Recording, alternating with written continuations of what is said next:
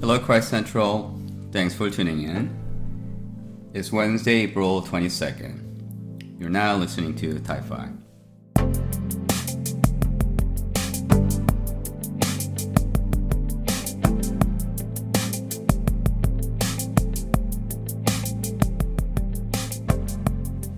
How would you answer this question? And I'm actually asking this question to at least those who are 35 years old. If you were 25 again, what would you do differently? You know, I have a confession to make. I'm actually not good with numbers. My wife actually calls me uh, number them. Uh, I actually have a hard time remembering my own age. Uh, I think it was actually last year uh, in, my, in, one of my sermons, I told you guys that I was uh, 48. And then I came home and my wife corrected me saying that, honey, you're not 48 yet, you're only 47. Well, there's a reason why uh, I kept the same phone number for so long. I still have a, an 818 area code, so a little shout out to those people who are from the valley. Woohoo! Anyway, so here's another funny story. At one time, uh, my son Marcus asked, Dad, do you know my birthday? And I told him, Of course I know your birthday. You're my son. You're the only son I have. Your birthday is February, February 13. And then I will never forget the look on his face. Uh, Marcus said, OMG, Dad, you don't even know your son's birthday? That's not cool, man. It's February 15. And I got mixed up with Kylie's birthday because her birthday is July 13. And I just got a little confused. And I told him, No, I know your birthday. He's like, I cannot believe you don't know my birthday. I am not gonna remember your birthday. So that was his answer to me. So if you were to ask me uh, what I was doing when I was 25, I don't have the slightest clue. But I can tell you what happened to my life by every decade. So here's some decadal milestones I can highlight. In my 20s, the biggest thing was my ordination and marriage. I finished my seminary and I got ordained in 2000. And the only reason why I remember that is because it was 2000. I mean, it doesn't get any easier than that, right? I was 27.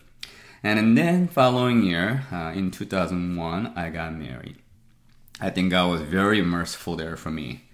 Uh, here's a disclaimer I maybe number them, but I know my anniversary date and my wife's birthday by heart.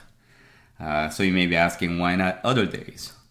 Well, my answer is fear.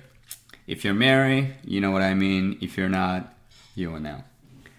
Um, let's talk about my 30s. In my 30s, the most important thing uh, for me, uh, hands down, was the birth of my children, Kylie and Marcus. In the rest of my 30s, I spent my life doing church planting. Covenant Community Church in the San Fernando Valley. That was my second full time position as a pastor. But what I do remember the most about my 30s was uh, how challenging it was. Uh, this is how you know I would describe my 30s. Uh, it was a train wreck. I got destroyed, literally, metaphorically, in every sense of the word. I got humble I had high expectations as a church planter. I thought my ministry was going to be a successful one, but there were ministry uh, there were many ministry failures and disappointments.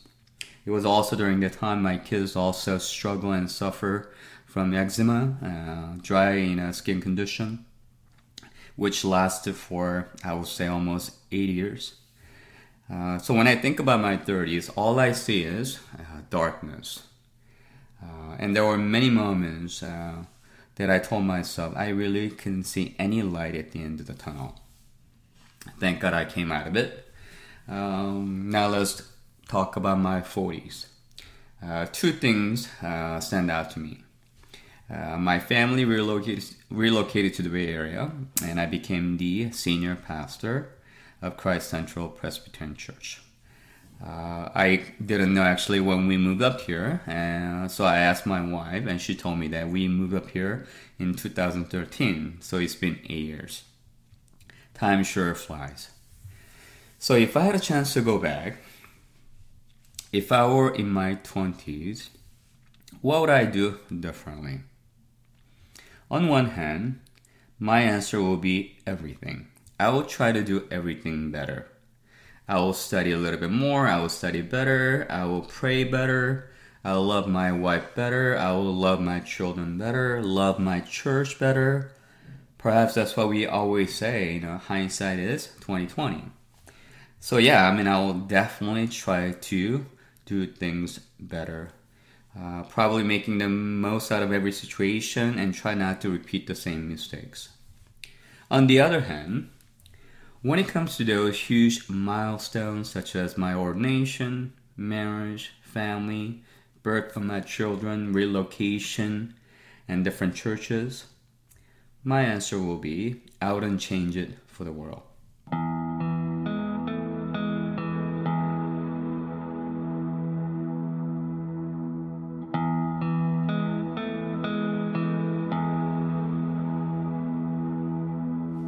You know, many people uh, asked me this question in the past. What would you do, or what would you be if you were not in ministry? Uh, in my 20s and 30s, I don't know why, but I always give this answer. If I were not a pastor, I would probably an architect or lawyer. And if somebody were to ask me, what is your dream job? Then I did not hesitate. I will say, if I could be a professional athlete, I don't care what sports, as long as I'm a, a professional paid athlete, that will be my dream job. I know how things obviously don't work out as you plan. So here I am, 47 years old, in my 40s. This is what I can say with certainty. I will not want to do anything else. And this calling, me being a pastor, this is what I enjoy the most. This is what I'm most passionate about. And I know for sure that if I were to do anything else, I will be the most miserable person on the face of the earth. What about my 20s? Would I still marry my wife, Hetty?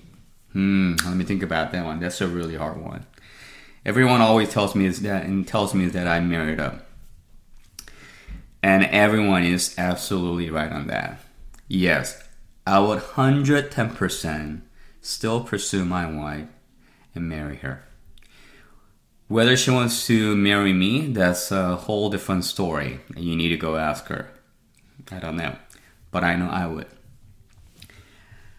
In my 30s, I had the greatest joy of seeing uh, God blessing me with such a beautiful uh, uh, you know, babies, Kylie and Marcus. Uh, but I also struggled so much when they were suffering from eczema for so many years. So that was not easy at all. In fact, by far, that was the hardest thing that my wife and I had to go through. You know, it still gives me chills just thinking about it. And I never want to go back to that moment. I never want to relive those moments again. But would I change the very birth of my children and that whole experience? I don't think I would. I have the most amazing kids. I am blessed beyond my wildest imagination. And I just can't imagine my life without Kylie and Marcus. So, no, I wouldn't change anything. What about those days uh, uh, me being a church planter. Would I change that? Uh, you know, many times when I actually got out of that ministry setting, I used to say, uh, what a mistake that I made.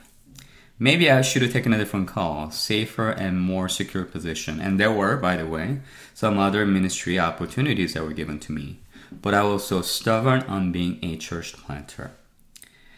Uh, but it was the hardest thing because I went in thinking that it was going to be one of the most successful ministries ever. Oh boy, um, was I wrong. I uh, struggled with failures. I was disappointed in myself. The ministry was not the way I anticipated nor expected. And there were many nights I wrestled whether this is indeed what God wants me to do. But looking back, one thing that I can say is those church planting days were most instrumental in terms of teaching me professionally what ministry is, what it means to be a pastor. But also, the greatest blessing that I got out of that experience is the fact that God taught me what it means to be humble. I really think it was God's plan to mold my character. I'm not saying I'm there altogether, but I know one thing God saved my soul from the idols of success, prestige, and prosperity. What about the decision to come up to the Bay Area? Um, I don't remember what year that was, but I know it was in November. Pastor Ryan, uh, Pastor Ryan actually called me one day and asked me, would I ever consider joining him at KCPC English Ministry? I was in between jobs, interviewing different places, and so I told him I'll pray about it.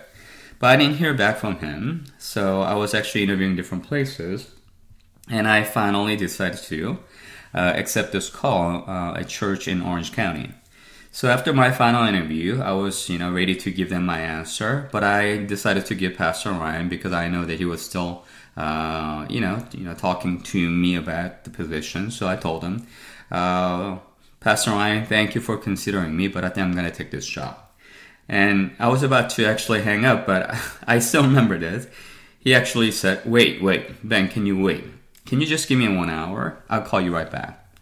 So he actually called back and he said, Can you ask the other church to give you an extension for two weeks?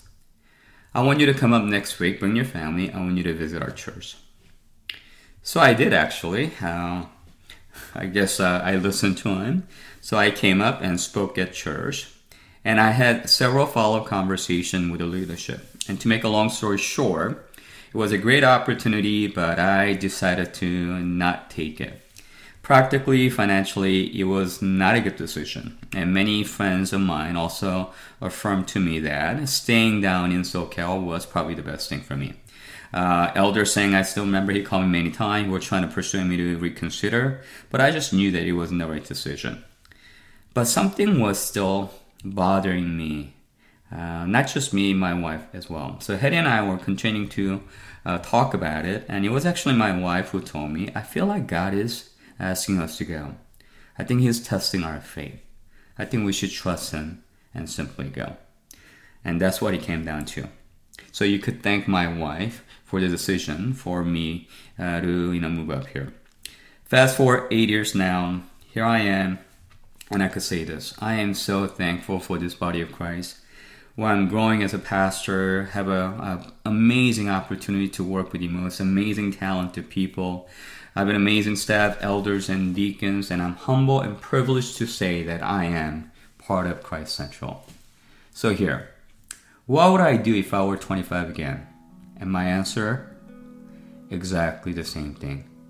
I'll follow the exact same footsteps.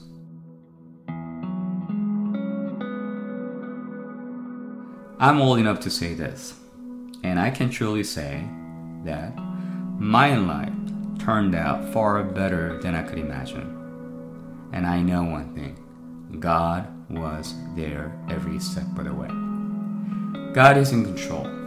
He works all things for the good of His children. He knows what He's doing.